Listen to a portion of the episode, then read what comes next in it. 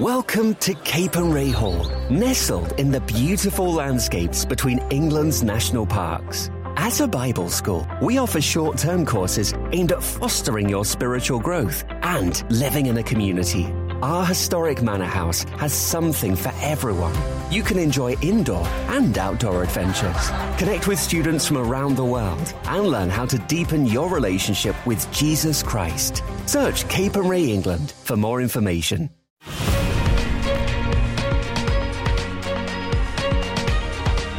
The Leadership File on Premier.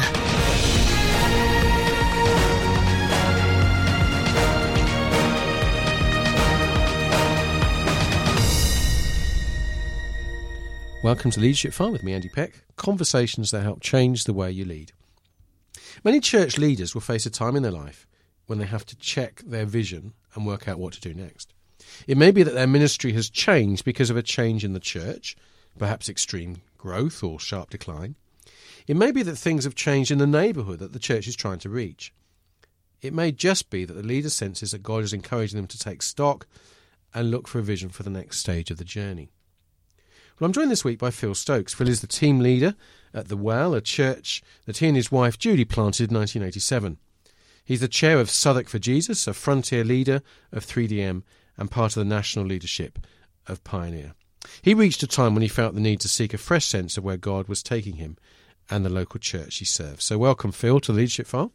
Hi, Andy. Good to be here. Good, good to have you along. Um, I mean, when you were at school, could you have imagined becoming a Christian leader? That's the first question. Not quite at school, uh, Andy. No, I think my experience of, of God was definitely sort of a gradual haunting, if you like, from my childhood onwards. Hmm. Um, but it, it it took, I think, until my early teen, late uh, well, late teens really, until I actually made a commitment to Christ. Hmm. But uh, it was through a strange combination of Narnia, Graham Kendrick, uh, the mother of my girlfriend at the time, and uh, a charismatic Anglican minister called Trevor Deering, some people might, may have heard of. But uh, it was one of his meetings where I committed to Christ. But I do remember it being that that that in each of those things, it was almost like following the clues. right. Uh, Okay. yeah. So, so you can you can see the chain of events very clearly. Yes, yes. It was an exciting.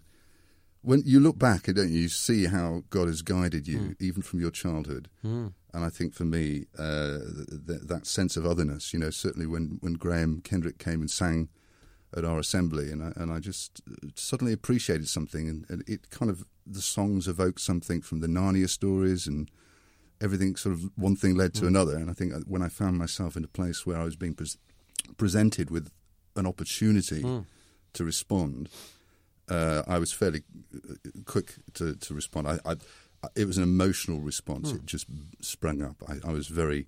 I was in a meeting with my girlfriend at the time, and and I burst into tears when this guy just called God's presence to come, and uh, I was very embarrassed because I'd been conned along by my mother's girlfriend just to tape record the meeting, and uh, my girlfriend's mother, and she'd said, "Could you tape the record the meeting? I've got this new thing called a tape recorder, and I'd like to record it." That's how long it was ago. no, I, no iPods back then, Yeah. And uh, yeah, it was a very, very powerful moment, and uh, that began a journey really that's led me, I guess, to where I am today. Sure. I mean, did had you you were late teens? You were presumably starting to think about work or study or whatever.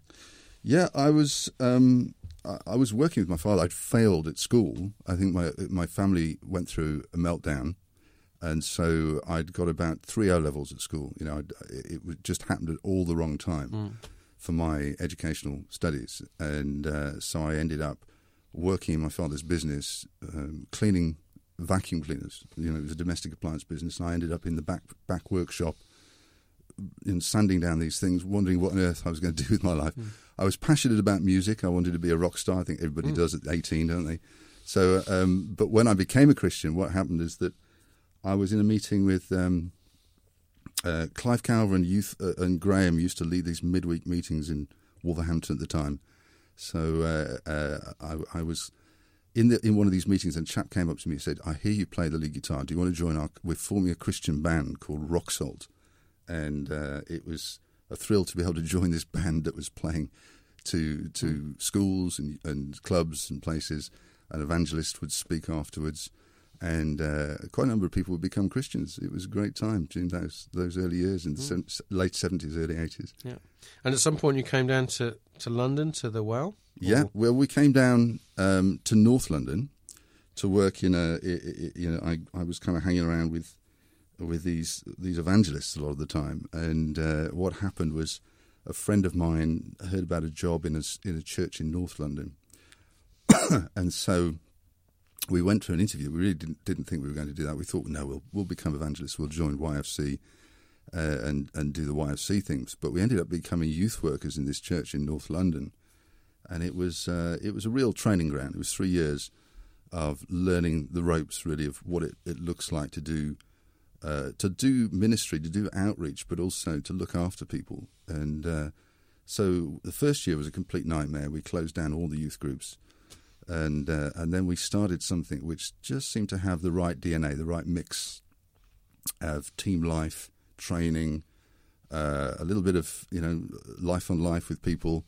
And uh, it just grew. There's loads of worship, and uh, we ended up with hundred kids crammed into a little uh, work shed at the back of the church, and it was it was a real learning time of looking and seeing, okay, worship, celebration, a little bit of teaching, and loads of, of of discipleship with these youngsters. That's that was the, the formula that we began to, to hit on, and God was really blessing it. It was like a mini revival. Yeah, wonderful. Yeah. And you met Julie at some point, obviously? Well, that was before that. Yeah, back in Wolverhampton days, we. Okay. I'm, I'm, I'm a I'm a child bridegroom. Um, uh, as uh, I tease my wife, she, she met, we met at 19. I was married at 20, so Oh, well. she's a little older than me. And uh, what we, uh, so we've yeah we've we've been in the journey quite a long way. And it's been a great time. So, how would you describe the, the church that you, you are part of now, the Well? Um, the Well is a uh, a network of, of of communities. It's a network family church. So I think at the heart of it is we've always been family, and it, it's there's a strong sense of it's family first, and so uh, the DNA I think of new churches has often been that way. I think there's a strong relational uh, theme that, that flows through a lot of the, of the new churches, and in in that respect we were no different. So a strong family flavour. Uh, June and I, June and I were mum and dad. In fact, we're the oldest. You know, our kids were very little when we planted the church, and uh, they grew up with the church. So uh, my old, oldest one is thirty now. Um, so they have seen the whole thing right the way through from its early years, and I think that the lessons of being family, growing through the seasons, have really been the whole joy of, of being part of a, a church that lives as a family. Hmm. And and the, the derivation of the name, obviously, it's evocative of Yeah. of a place for, for thirst to be quenched. Well, we're we're we're based in Camberwell, Okay. um, and uh, we're on Wells Way. Okay. Oh, there we are. Um, when we came to the area, we did research. We kind of did a, a, little bit of prayer walking and all the things that you do when you're starting to find out what's in the area. And uh, the research just led us to that wonderful scripture uh, uh, uh, where it says that uh, that Jacob uncapped the wells that his father had dug and that the Philistines had filled in. And so we found that that Camberwell is just f- rich with all these kind of blocked wells Okay. Hmm. and history. You know, the, the Salvation Army training colleges in Camberwell. Uh, the, the, the, the, the Jeffrey brothers did major missions on Camberwell Green. Loads of history once we started digging, and we just decided that we needed to to uh, that God was saying this is a place where you can, if you dig in, you'll see some real renewal of those visions and those things that people have sown in the past. We wanted to be connected to the past, so digging wells. We started off with a few students uh, for three months called Well Diggers, and uh, and that became the foundation of a small group that grew from there. Yeah. And, and church planting in those days, I guess, was a little bit of it, potentially for for, for evangelists, etc. Maybe door to door, maybe open air, maybe community action. What, what were the kind of things you were Well, yeah, all, involved in? all of those things really. I mean, you know, we we do the the the praying, the, the prayer walking, uh, things that that's talked about a lot more now, which is discovering people of peace. What does it mean to find somebody who will open up the community for you? So, if you can find that person, half your job is done. Um, rather than you thinking you've got to win every individual, that you find those people to invest in, to to really spend the time investing in them, and they become the, the doorway through which you can reach the community that you're seeking to, to be a blessing to. And, uh, and that simple strategy was around then. It was combined with open airs and, and, and uh, uh, other things which are not quite in vogue at the moment, but um, I think a combination of, of, of just just one to one prayer research uh, and and some certain events, public events in which you could gather people, and just tons of food. To be honest, Andy, we just ate. I can remember eating every every five times a, a, week, probably something special going on in terms of food. So um, did put a lot of weight on actually. If it wasn't for the fact that we were working so hard, I think I'd have been very big. they're no they're no we're Christians by our quiche, as, kind of, someone said. You know, um, so uh, and so you you what were you learning particularly along the way um, about about running a church and well, I've I think for for myself, I've inter- it's an interesting journey, isn't it? I mean, I think f- when I hung out with evangelists, I always thought I was an evangelist, mm. and um, when you plant a church, you have to learn to look after people. Mm-hmm. So I um I I actually uh, was began to be known as the pastor, um, and uh, I had a I had hair in those days. Mm. Believe it or not, I'm very shiny pate nowadays, but I had a ponytail. So people used to say, oh, used to call me the pastor with the ponytail. Because mm. I was the alter ego of Noel Richards, but you know he was. I'm not sure which one was the better looking of us two, but we we were off. We were mistaken. I, at least I was mistaken for him. I'm, I'm sure he was never mistaken for me. Right. But it was, you know, I think through the process of learning to be a pastor, then you you uh, you begin to, to to learn other skills. You, I had uh, a season when I was travelling with with a, a, prophetic mentor, Ken McGreevy. Some people will know of, and uh, he taught me how to bring a prophetic word in season. So for a while, I was beginning to think, oh, maybe I'm a prophet. You know, there's so you, you go through these various different s- scenes and seasons of ministry, and um, and then I began to think, you know, if you're hanging around the likes of Roger Forster, you you, you grow in a love of the Word and the Bible, and we were we were uh, we were learning how to be teachers as well. So. I think in all of these areas you begin to experiment, don't you, in terms of who you are, what you are, and uh, uh, and that's led me to the season I'm in, which is to think really more in terms of what does it look like to be a builder mm. uh, at a broader level, uh, and that's the season that I'm in at the moment. So. Yeah.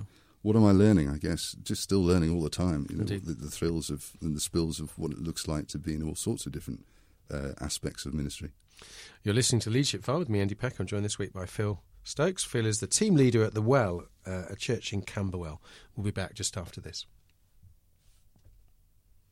Welcome back to the Leadership File with me, Andy Peck. I'm joined this week by Phil Stokes. Phil is the team leader at The Well, a church that he and his wife uh, Julie planted in 1987, based in Camberwell.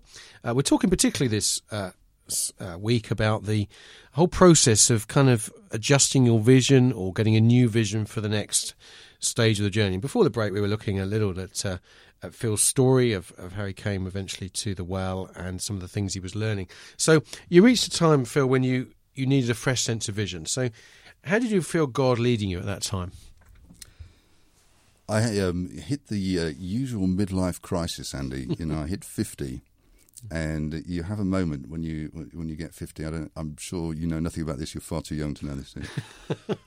but um, you're looking at the next 10, 20 years, and you're thinking, "Is this what I'm supposed to do there's a big review that goes on. I had this convers. I remember having one of these conversations with God. I don't know if you have if you've had these or know what I'm talking about, but I was saying to God, "Look, God, what is it that you want me to be doing for the next twenty years, ten years, twenty years, however long I've got?" And uh, he said, "Well, what did you come here to do?" I said, "Well, I came here to plant churches." And he said very clearly, "Get on with it then," and which threw me into complete dilemma because right. I think um, church planting was went through quite a surge through the uh, late eighties and, yeah. and nine, early nineties, but it it's uh, it lost its momentum through various for various reasons, and I think uh, certainly the new churches went through a bit of a meltdown dilemma, re- identity process. What is going on? What are we called to do at this stage? And uh, I think that was paralleling my journey. Well, I was paralleling the, the broader journey, mm. and I, I guess in that process, I began to ask God, okay, well, what does church planting look like for this generation? Mm. What does it look like for 21st century post post modern Christians in Western Europe, and uh, and I think there were three or four words that began to come to me. Uh, the, the, one of the key phrases that came to me was multipliable and sustainable, and and, uh, and that became a kind of watchword of how was I beginning to look at how I did church? How was it going to be multiplied, and how was it going to be sustainable?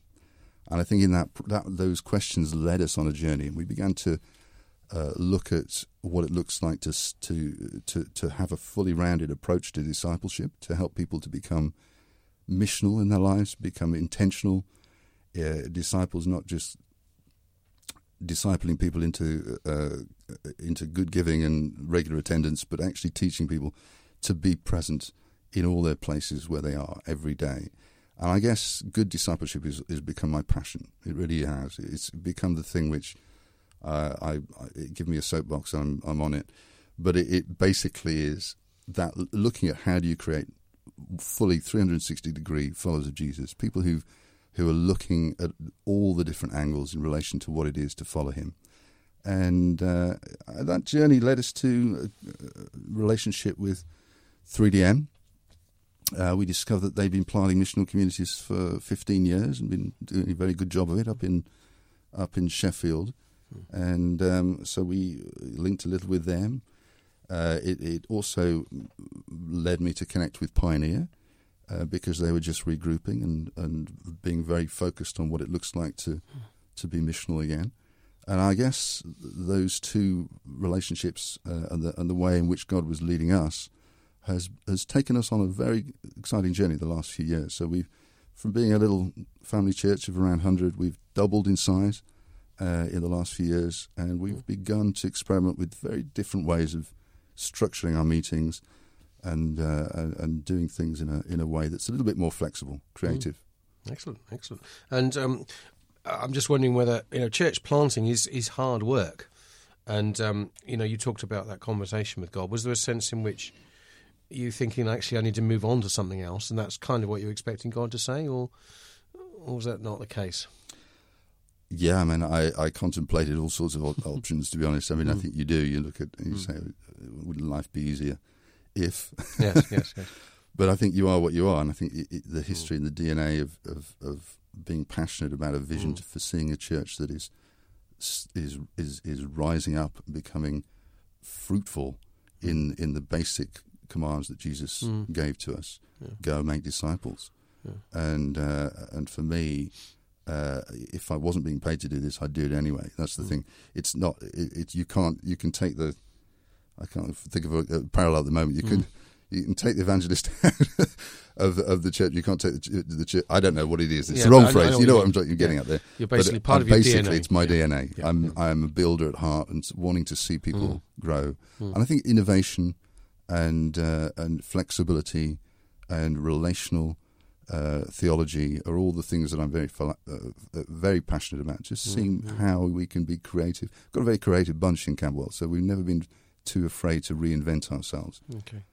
You, you mentioned 3DM, which may be unfamiliar to to some listeners. Um, how has their appro- you know, approach helped you without going into all the ins and outs? I realise it's quite a potentially complex um, question to ask, but mm. um, what, what, what particularly have they have they done that's been a, been a blessing? I think um, 3DM are brilliant at helping people find a language and a framework for the vision that God's given them. I think that they they give hooks and tools for people who are being intentional about this journey of mission and discipleship. And so, what they have developed, I think, are tools to help leaders become effective leaders. Mm. And uh, it, it's it's so often we think if we've got a vision that that's enough, you know, visionaries tend to think their vision is that's it, mm. but it, it, it's not, and, and it's just the start of the journey. And for me, I think realizing that to build wisely takes language, it takes a framework, it uh, it, we, it needs tools, and they've developed, I think, excellent tools. 3DM have, have developed tools that can complement the journey of growing disciples in all sorts of contexts. So it's it's really not a a one size fits all model. It's a it's a tool, of biblical principles that help people to get to grips with uh, the journey of missional discipleship, producing leaders that will produce leaders. I- I've heard it said that the word discipleship can be a bit of a problem to people these days. I don't know if you found that in your church. Yeah, well, I think it all comes with a reaction to the L word, isn't it? Leadership and discipleship, or you know, I mean, we we basically uh, one of the phrases we say to people is that we are we believe in low control but high accountability. Um, that we we nobody's going to tell anybody what you should be doing, but actually we are going to ask you what God's saying and what are you doing about it. Um, and that's kind of one of the core little questions that we use for our discipleship. What is God saying to you? What is God really saying to you? And looking people in the eye and getting and to help people tease it out, because sometimes it's very it's quite hard for people to know what they've got saying.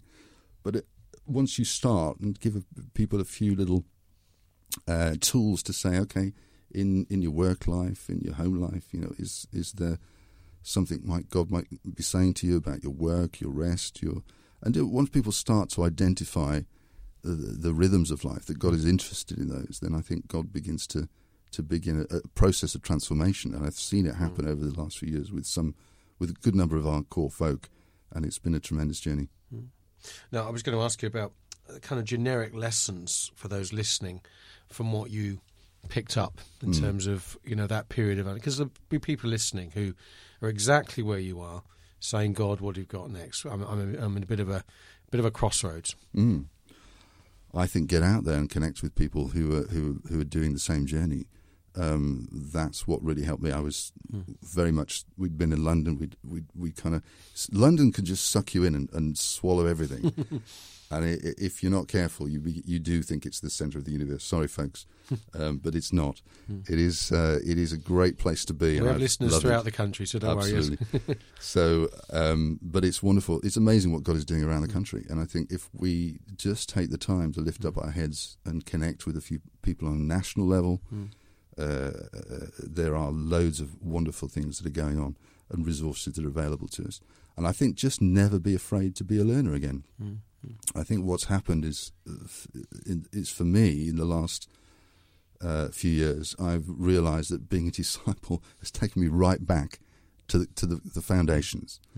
Not just learning how to make disciples, but being a disciple is a constant challenge for us in our lives. If we are really going to be those that make good disciples, we've got to be Take out your cross daily and follow Uh, Jesus. absolutely Yeah. whatever that looks like. Yeah.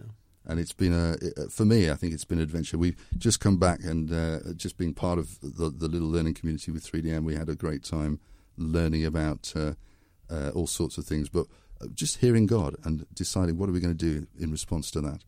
Uh, they did a little dragon's den at the end of it and said if someone's got a good little scheme they they want to present, uh, then uh, we've got a thousand pounds to give you.